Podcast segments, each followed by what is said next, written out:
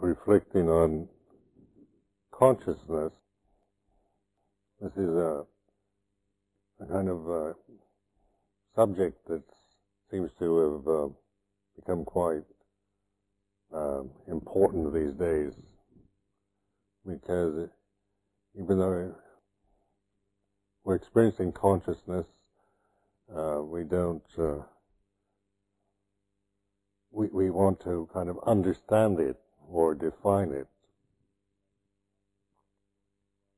So you hear some people saying that they, they equate consciousness with thinking or memory.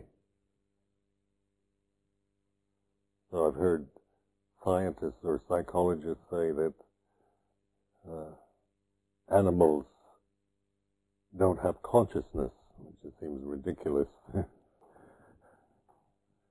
because uh, they assume animals uh, they don't think and they don't remember.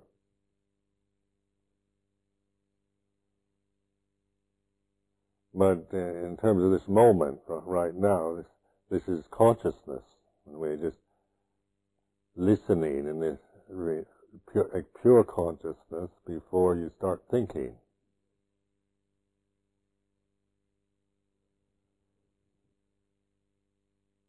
So just uh, make a note of this. Consciousness is like this. And what I do is uh, I'm, I'm listening, I'm kind of just with this present moment, being present, being here now, and taking the word consciousness and, and noting, making a mental note, consciousness is like this. So it's, it's, it's, uh, it's uh, where thought arises and feeling and emotion. And if we're unconscious, we don't feel and we don't think. But consciousness then is, is like the field that allows thought, memory, emotion, feeling to appear and disappear.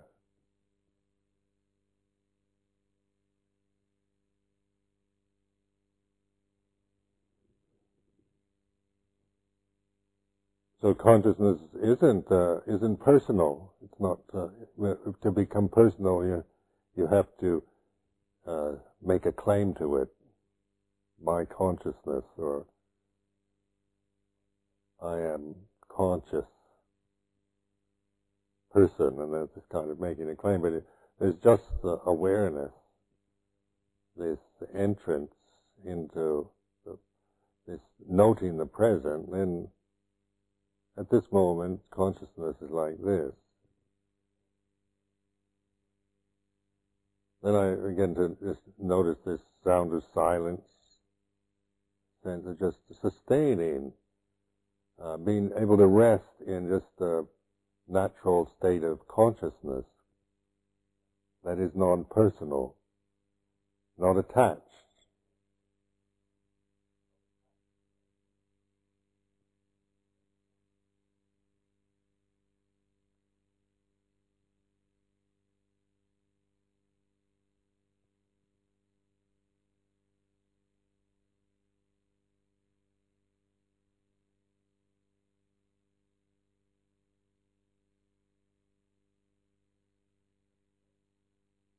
Now, noting this is, is like like a, informing or educating oneself the way it is, and uh, because you know our conscious we're we're born when we're, when we're born and consciousness within this separate form starts operating. So like a newborn baby is conscious,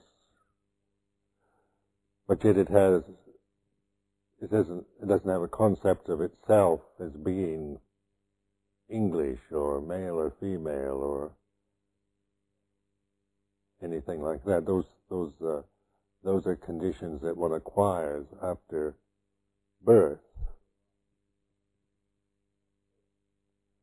So consciousness is this realm is a conscious realm.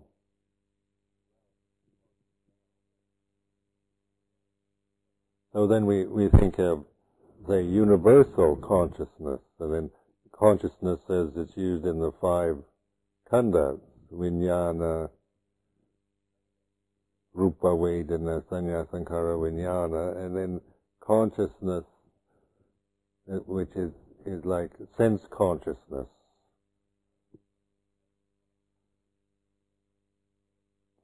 But then there, there's also this consciousness unattached, or the uh, unlimited, or um, deathless. So they have this in, in uh, two places in the Tripitaka. They refer to vinyanang anidasanang anantang sapato pabang. A mouthful of words that point to this state of of, of consciousness, natural, uh, this natural conscious, this reality.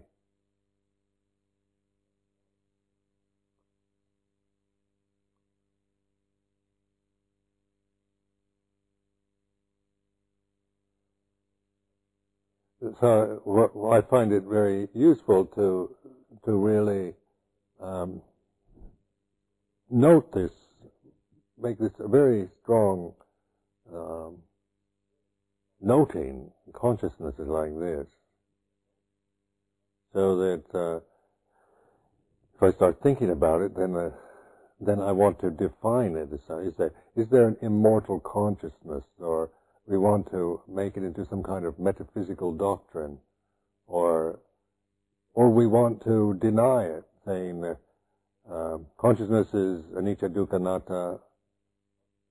It says so, uh, vinyanang, uh, aniccang, vinyanang, anatta, and so forth. And we, we want to uh, pin it down or define it either as impermanent and not self, or we want to maybe raise it up into some kind of uh, uh, thing that uh, that we hold to as a as a kind of metaphysical positioning.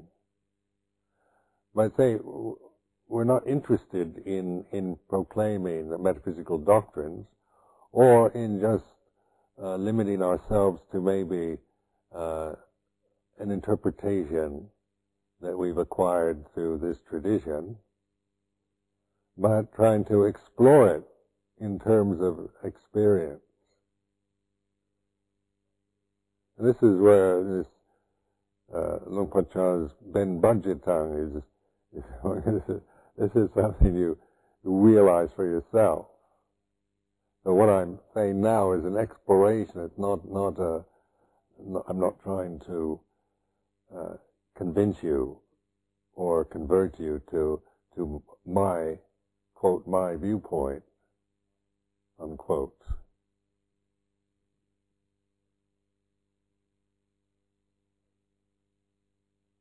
So when you when you kind of like consciousness is like this, this is right now the consciousness definitely conscious. There's alertness, awareness.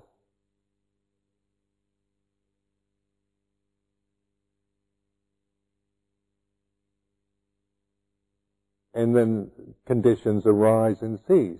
If you just sustain yourself sustain and rest in consciousness, you know, unattached, not not trying to do anything or, or find anything or become anything, but just relax and trust. Then things arise. Suddenly you, will be aware of of uh, a feeling, uh, a physical feeling, or a memory, or an emotion, or something will arise in that, and, and so that memory becomes conscious, or that sensation.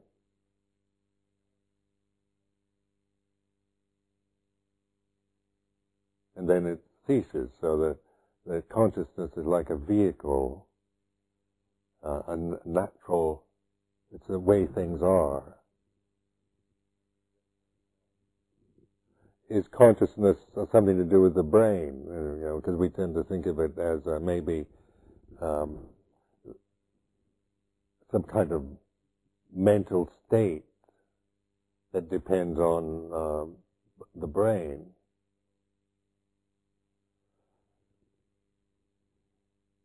So we tend to think of consciousness as in the brain, and that's generally the attitude of the Western scientists. But more and more as you explore it with sati sampajanya, satipanya, then you, see the brain and, and all the, nervous system, the whole uh,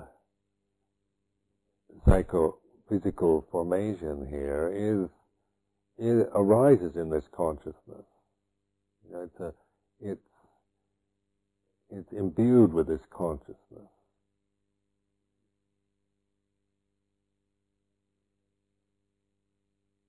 That's why that's why we can be aware of the body, you know, just in reflecting on the posture, just the sitting, the four postures: sitting, standing, walking, lying down.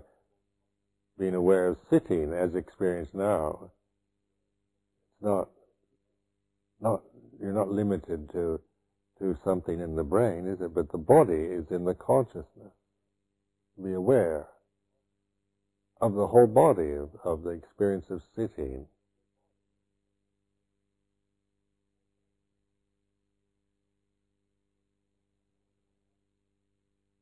And then that consciousness isn't personal, so it's not like in my head and then consciousness is in your head and each each head here in the sala in the temple has has consciousness operating in it.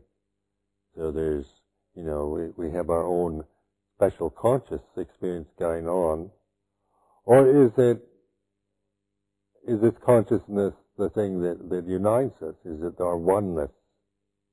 Not just questioning, we have different ways of looking at it. When we when we let go of the differences, you know, that I am Ajahn Sumedho and you are this person, that person, when those when we let go of those identities and attachments, then consciousness is still functioning.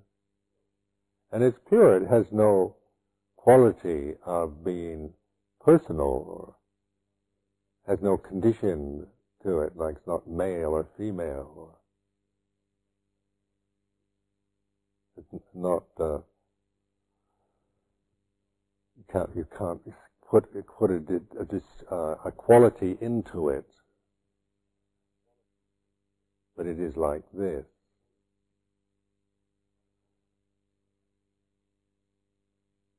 So then we, when we, when we begin to recognize that which, which binds us together, which is uh, our common ground, is consciousness, then we begin to recognize this is kind of universal, and it's not just here in this uh, temple, but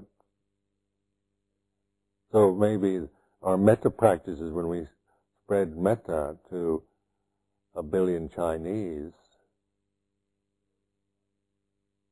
over in China,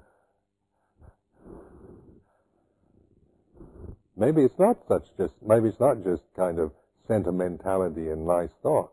Maybe there is power there.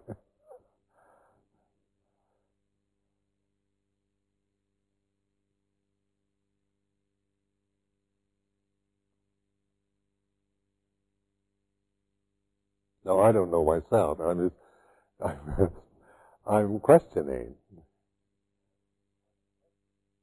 I'm not, I'm not going to limit myself to, to, to a particular viewpoint that I've been conditioned by from my cultural background because most of that isn't very, you know, is, is pretty flawed anyway. I don't find my cultural conditioning all that uh, dependable.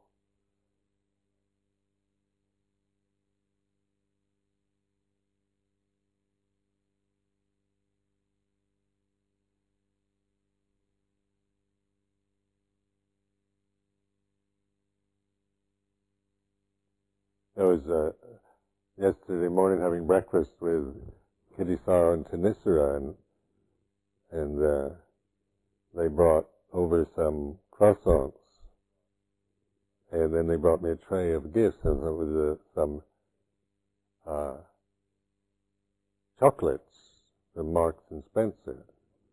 So we were, you know, I took a took a croissant and then uh, then I gave the plate to to them, and then we were talking and having a good Dharma discussion. And then suddenly I, I became aware, you know, uh, I would, I, just the thought of, uh, I'd like another croissant passed through my mind. And immediately Thanissara gave me the plate of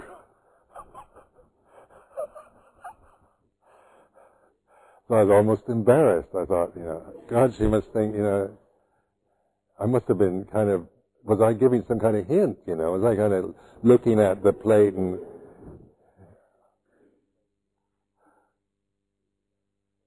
and then uh, time went by, and, and then then just the thought, I'd like another one of those chocolates, and she hands me the chocolate. so I asked her about it. I said, "Are you are you reading my mind? What's going on here? As soon as I think something, you seem to." to uh, I don't even have to make a hint or you know ask. She did it. She did. She just did it. She didn't have any. She wasn't like. Um, you know, she had wasn't seeing herself tuning in to me uh, on a personal level, but but when you begin to reflect on as we as we break out of these limitations of uh, that we, we, we have on a personal level, then there is a, a, a sensitivity and a kind of way of communicating that, that we don't always recognize or realize when we see ourselves through the very limited perceptions of personality view.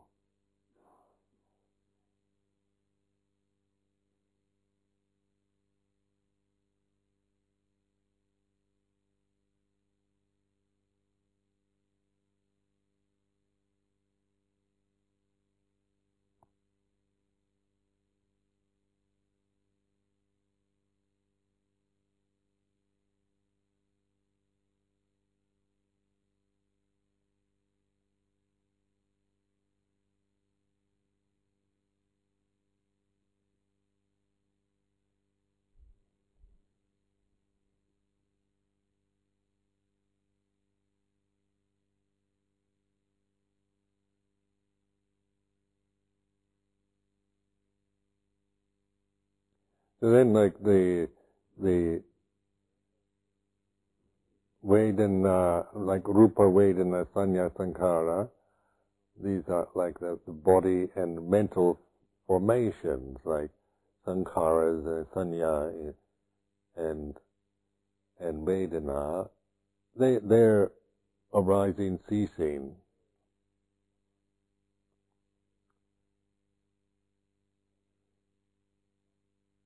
So when we when we're mindful, then this mindfulness then allow it's like it's the, the gate to this deathless vijnana. Or Luang Ta Bua's immortal citta. This is in Sri Lanka. They don't like this. They won't publish his books because they they feel it's a heresy. They're talking about immortal citta, but but in terms of, of uh, you know, if you if you want to quarrel about orthodoxy, sometimes Theravada comes across as annihilationism. You, get into this no soul, no God, no self kind of fixation, which is a attachment to a view. Or is the Buddhist teaching there there to be investigated and not to be, we're not trying to confirm somebody's view about the Pali, Pali Canon, but using the Pali Canon to explore our own experience. It's a different, different way of looking at it.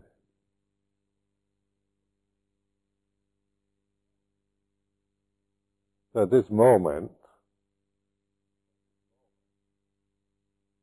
then this is because if you if you investigate this a lot, you begin to really see the difference between of just pure consciousness, and when self arises,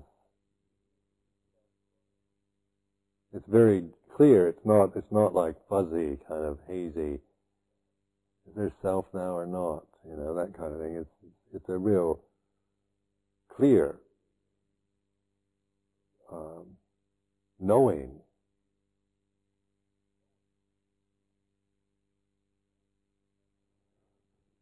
So then the self arises. I suddenly I, I start thinking about myself and my feelings and my memories, my past, my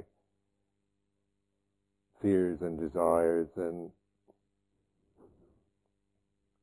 and the whole world arises around the world of Ajahn Sumedho, that kind of takes off into into orbit, you know, and my feelings, my views, my opinions.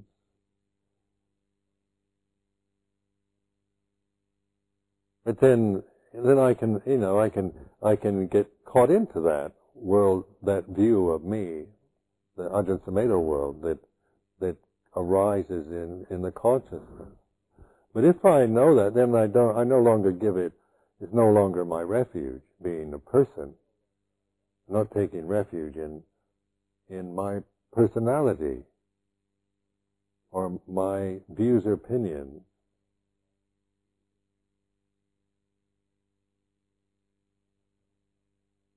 So then, then I can let go. So Ajahn Sumedho, the world of Ajahn Sumedho ends. And what remains when the world ends is consciousness still, still operating. Doesn't mean that Ajahn Sumedho dies and the world ends. I'm unconscious.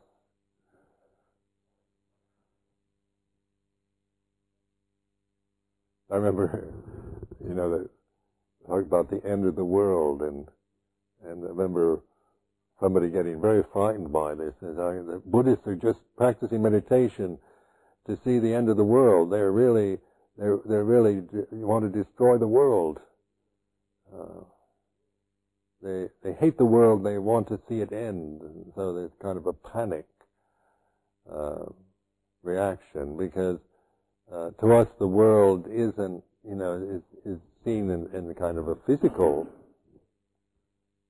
place, isn't it? This planet, and it's the world of continents and oceans, North Pole and South Pole. But in, in Buddha Dhamma, the world is, is the world we create in consciousness. So that's why, you know, we can be living in different worlds.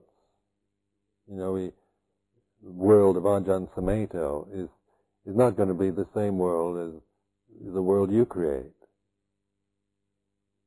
But that world arises and ceases, and that which is aware of the world arising and ceasing transcends the world.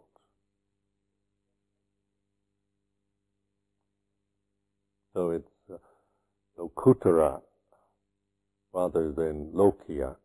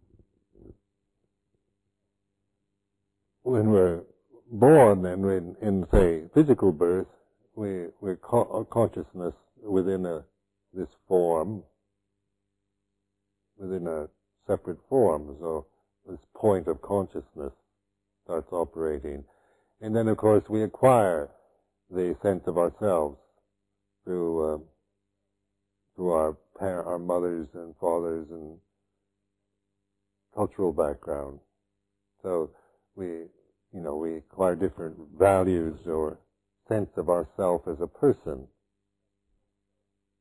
And that's based on avijja, not dhamma, but on um, views and opinions or preferences that cultures have. And so that's why there can be endless problems around different cultural attitudes. You know, we can, we're living in a multicultural community like this, isn't it? We, it's easy to misunderstand each other because we're conditioned differently in ways of looking at ourselves or at the, the world around us. And so remember that cultural conditioning comes out of avijja or ignorance of Dhamma.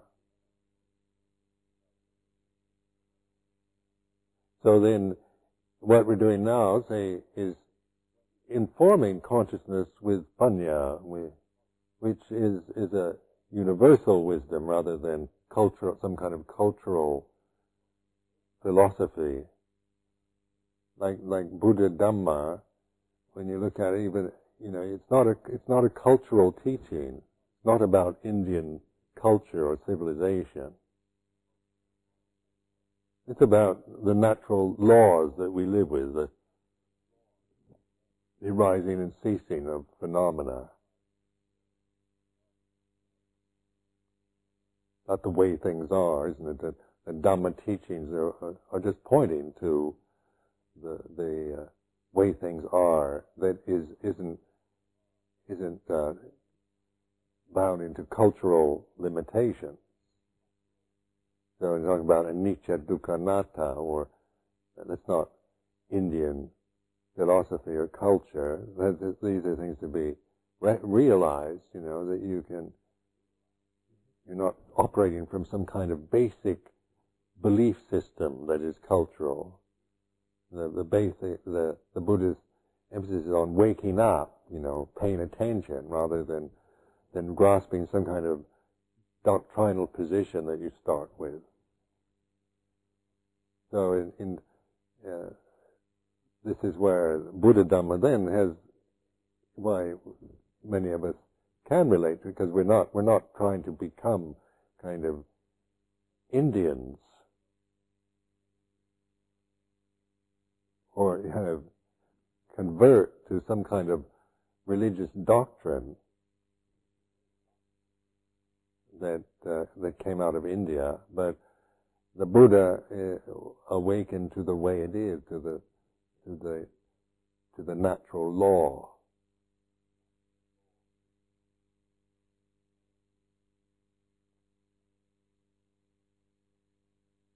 So when we're exploring consciousness and and in the, these, these teachings like five khandhas are, are skillful means or expedient means in order to, to explore and examine our experience.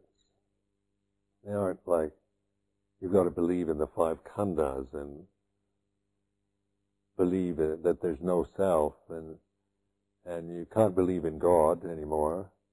To be a Buddhist, you've got to believe there's no God, and I, I mean, we there are Buddhists that, that do have this kind of mentality.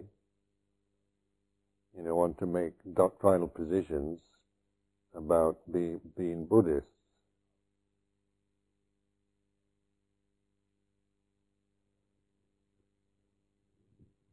But the, to me, the the uh, the teaching isn't based on on a on a doctrine, but on this uh, encouraging to awaken. So you're starting from here and now, awakened attention rather than trying to prove uh, that Buddha that Buddha actually lived. Know, we can we can become uh, interested. Maybe somebody will say, maybe Buddha never really. There was never really a Buddha. Maybe it was just a, a myth.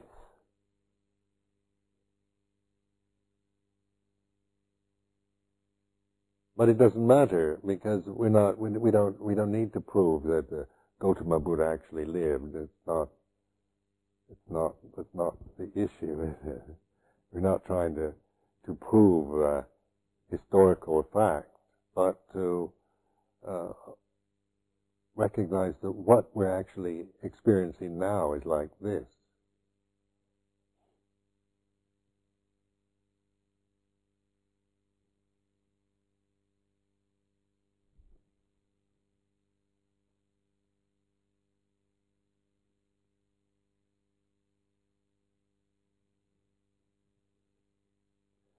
So then, when we when we allow ourselves to just rest in conscious awareness, it's like this is this is a natural state. It's not a created one. You know, it's not like a refined conditioning that we're after, where where you you know through uh, moving from, say, coarser conditions to increasingly more refined ones, then you you you experience the, a kind of bliss and tranquility that comes through refining conscious experience. But that's very dependent because the world, this conscious realm that we're part of, is includes coarse and re- uh, the coarse and the refined. You know, it's not this is not a refined realm that we're, we're experiencing in terms of human bodies, human beings, planetary life. This is not a Deva Loka or a Brahma Loka, uh, which is more refined, much more. This is this is this is a coarse realm where we we have we we run the gamut from coarse to refine to that which is coarse to that which is refined.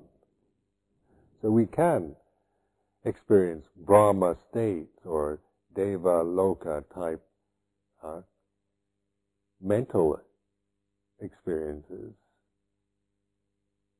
But to take refuge in them is, it's, you know, we've got to deal with, with the, the realities of a physical body, which is you know, which is uh, a, quite a coarse condition. In Deva realms, they don't have physical bodies. They have ethereal ones.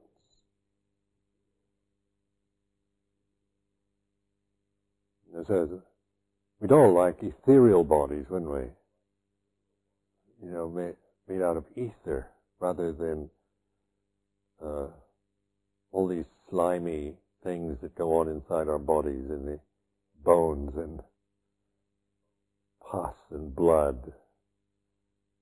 All these kind of yucky conditions we have to live with.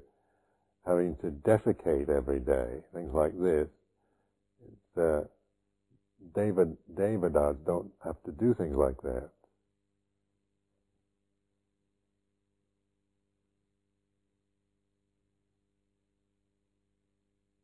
sometimes we, we'd like to, you know, we'd like to create this illusion where David does, because we, we don't like you know, do these functions or we like privacy, don't want people to notice, you know, because of the coarseness of this, uh, of this, the physical, physic, physical conditions that we're living with.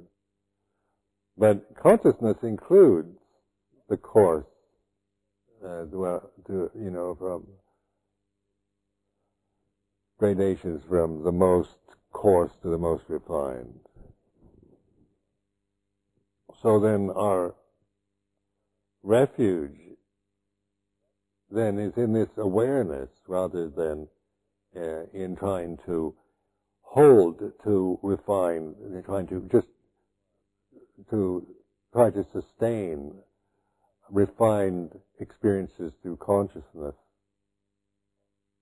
as as our refuge because it, you, you can't do it. You can you can uh, you know, you, you can maybe sustain, learn through, through developing uh, a skillful use of your mind, you can, you know, increase your sense, your experience of refinement.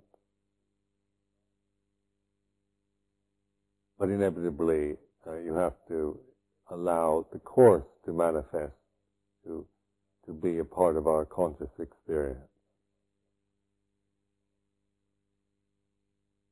So it, by resting in this awareness, conscious awareness, then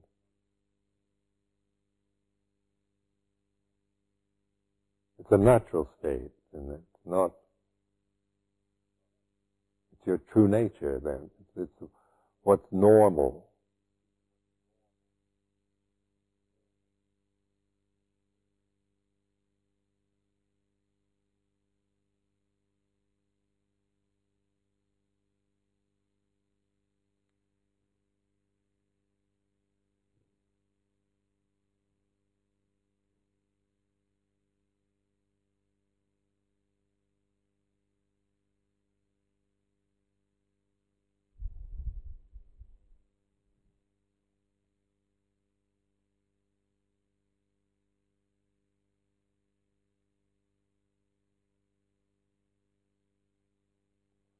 It's often referred to as like coming home, or our real home. And it's where, you know, it's the place to rest. It's like a home. The idea of a home is a place that you, where you belong, isn't it? You're no longer a foreigner or an alien.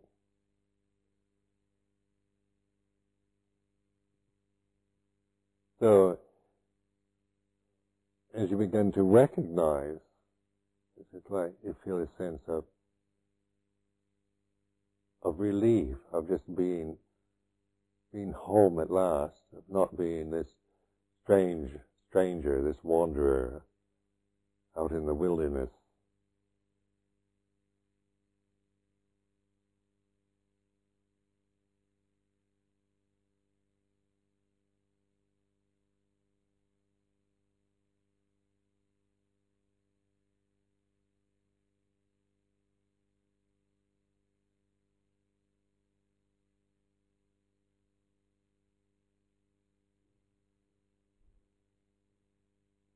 Then the world of Ajahn Sumedho can arise, and then it's like you're not home anymore because Ajahn Sumedho is uh, is an alien, a stranger, and he's he never feels quite at home anywhere. Self consciousness. You know, am I am I am I American now, or am I British, or am I Thai? Where do I feel at home as Ajahn Sumedho? You know, I don't even know what nationality I'm anymore. It's a, or where I feel most at home. Do I feel? I don't feel. I feel more at home in England now than in America. I lived here so long. And in Thailand, I feel at home because uh, it's the paradise for Buddhist monks and they treat you so well. But that's, but that's not me, but even that can be, you know, still uh, have to get visas and, and uh, you're always prop rung and there's always this kind of separate going on. And here in England, you know, no matter how, how, you know, how many years I'm here, I'm still, to most people, an American. And when I go back to America, say, I don't know what I am, what you don't look like an American anymore. you develop kind of a funny accent. We don't know where where you're from.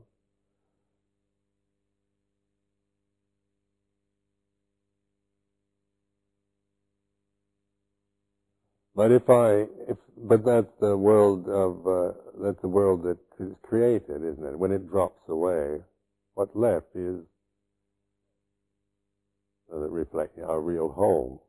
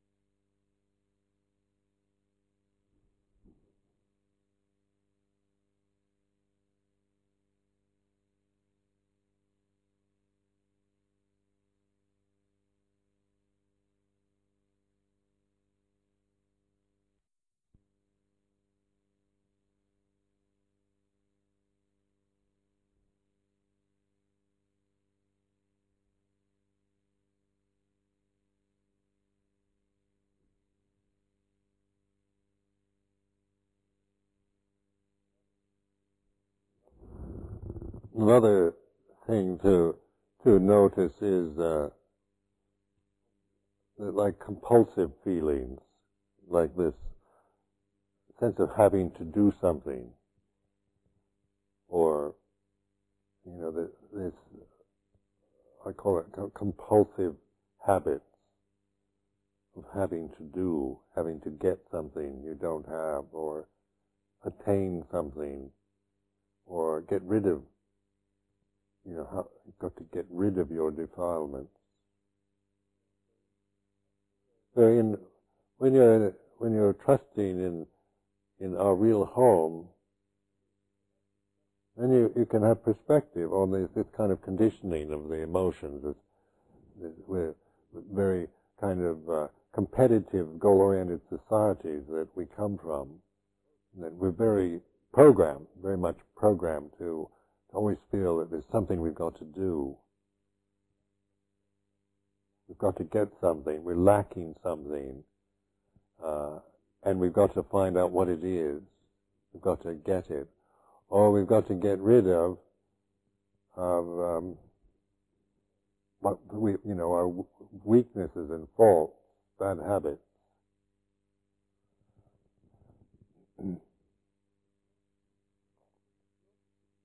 So just notice this is not this is a this is just a an attitude that arises and ceases. The world, it's the world, the competitive world, the uh, world of a self, you know, on a self level, we've, on personal level, we've, there's always, you know, we can always see ourselves in terms of, you know, what's wrong with us as a person. As a person, there's something, you know, there's so many flaws and inadequacies, inadequacies on a personal level. There's no perfect personality that I've ever noticed the personality is, is very, you know, it's all over the place. Uh, some of it's kind of all right and, you know, adequate. Others, some of it's really wacky.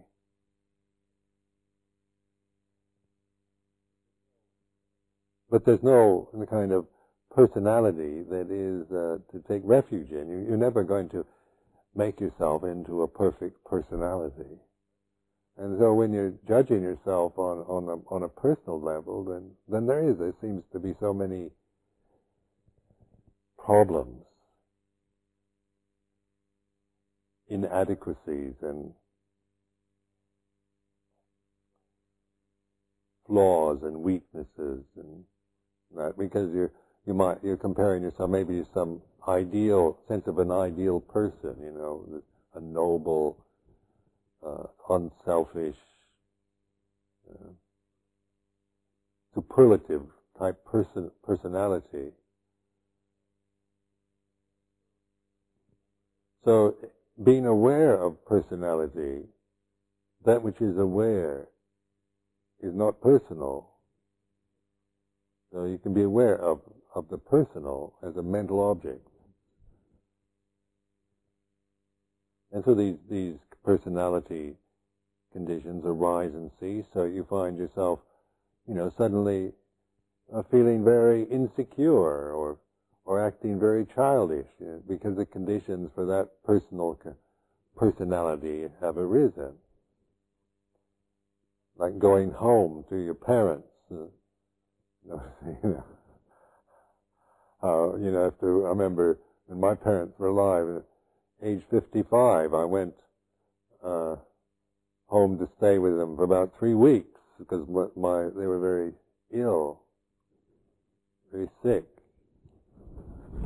and living three weeks with my parents. He was abbot of Amaravati, 55-year-old Ajahn Sumedho, and and then going home and living in the same little house with my mother and father brought up all kinds of of childish emotions, you know. It's quite because the conditions were there, isn't it? For that, mothers and fathers bring up, you know, because you you were you're you know you're born into through them, and then your child, your memories, your connections are from infancy onward. There are a lot of the, the conditions that arise in families are just, it's just the conditions for feeling like a child again, even when you're 55 year old. Buddhist monk, abbot of a monastery. And you can see my mother and father uh, would easily go back into seeing me as their child. Know, rationally they could say, yes, he's, he's, he's a, you know, middle-aged man. Then I was middle-aged. And uh, they, rationally they say, yes, but, you know, they still felt I, you know, act sometimes like I was their child. And then you feel this rebelliousness, kind of adolescent kind of resentment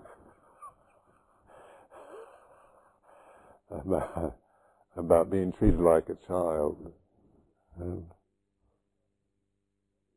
so I mean, these these are so don't be surprised at you know some of the emotional states that arise in, in, when you throughout your life, even as you get old, when the karma ripens, then you're going to these this then these conditions appear in consciousness.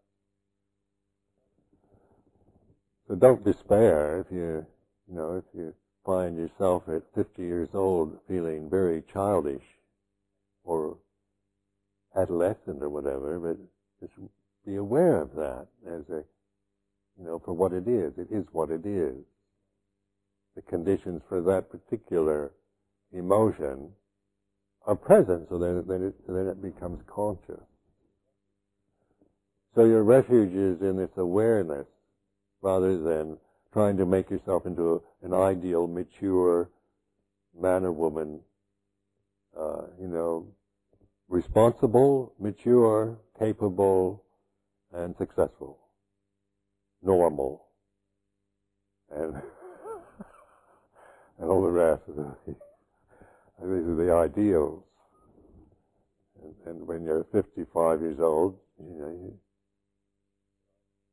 you know, here I'm, you know, seen in terms of, I'm not looked at as, as a child.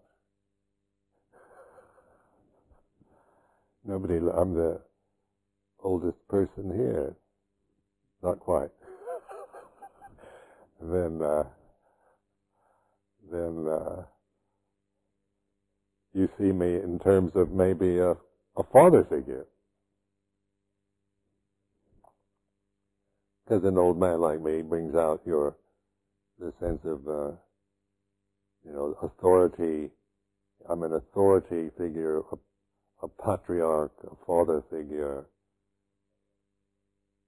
a male figure, a grandfatherly figure to some of you. To be your grandfather,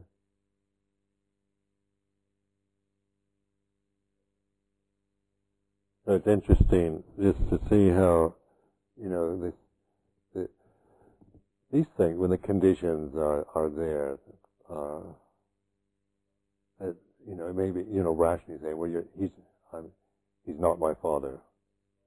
But then emotionally, you might feel like that, that, you know, you, you're acting to me like a father. Because it's an emotional habit. And when the conditions for kind of uh, male authority figures are present, then this is what you're feeling, or like it's like this. You know, so there's nothing wrong about it. It's just noticing the way it is. So, and trusting your refuge is in the awareness, not in some idea that you you shouldn't project fatherly images onto me, or you shouldn't feel uh, this disempowered by a male authority figure and things like this, uh, and, and judging it on that level, but but trusting that if whatever you feel, if you feel disempowered by me, then that's that's the way. That's just recognize that's the, the condition that has arisen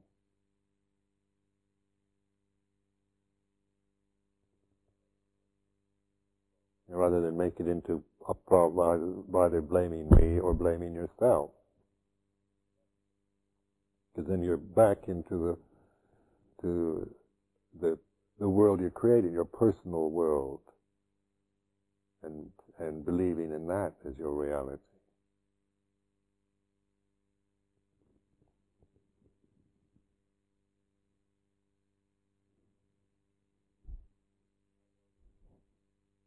I noticed, uh, you know, how uh, how strong. You know, I used to get really angry when when women would get bossy. So when when any woman would show any kind of bossiness, I, I just feel this rage.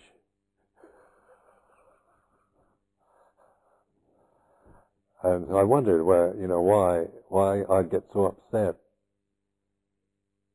when when women, you know, even a, a tone of voice or a kind of uh, bossy attitude, why I could get so enraged over that.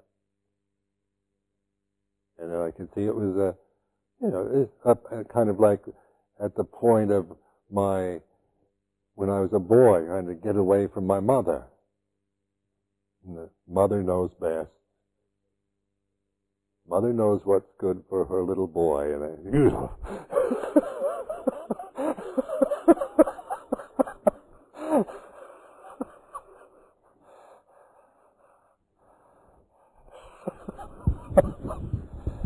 so, so I, I never resolved that.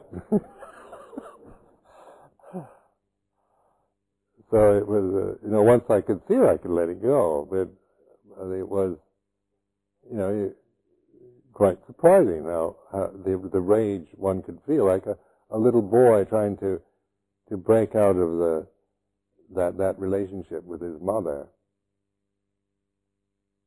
You know that kind, of, you know, kind of fighting against mother. So when the conditions would arise, you know, then that you know, if that's never been fully resolved yet, then then then one feels these kind of the conditions for that that rage are present, then this is what you're feeling. It's through this awareness of it that you resolve it. You know, as you as you understand it and and see it in terms of what it is, then you can what we call resolve it or let it go, so that you you're not just stuck with the, with the same old reaction all the time.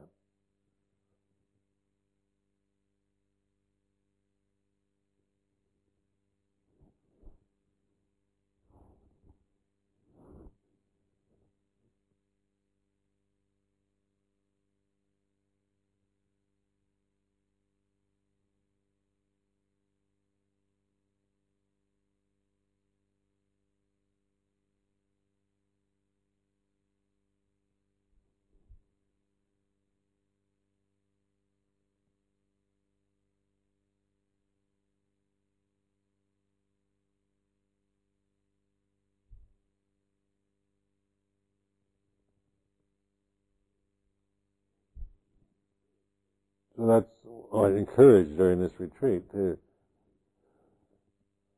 to uh, you know, not to resist what what arises in your consciousness. You know, not, not trying to control and and uh,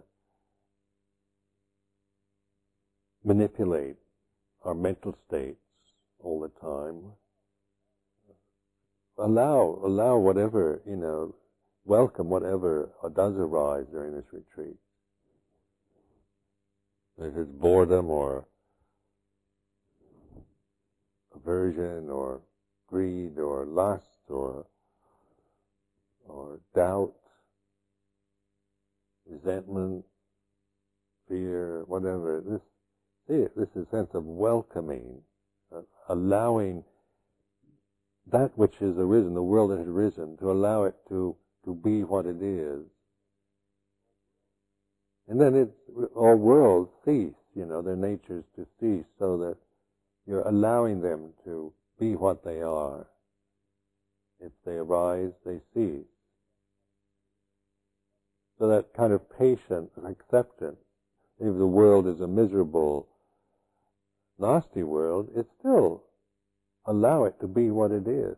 You know, so don't try to make it cease. Be patient. Allow it to be be what it is. A willingness to allow misery to be miserable. And in that attitude, then, then, then you can uh, see the end of misery.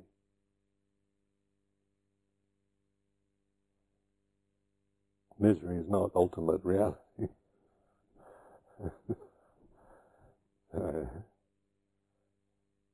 sometimes it seems like it. There's no way out of it. but that's just another, that's another feeling, isn't it? When you think, oh, there's no way out. I'll be miserable forever. That's another condition you're creating.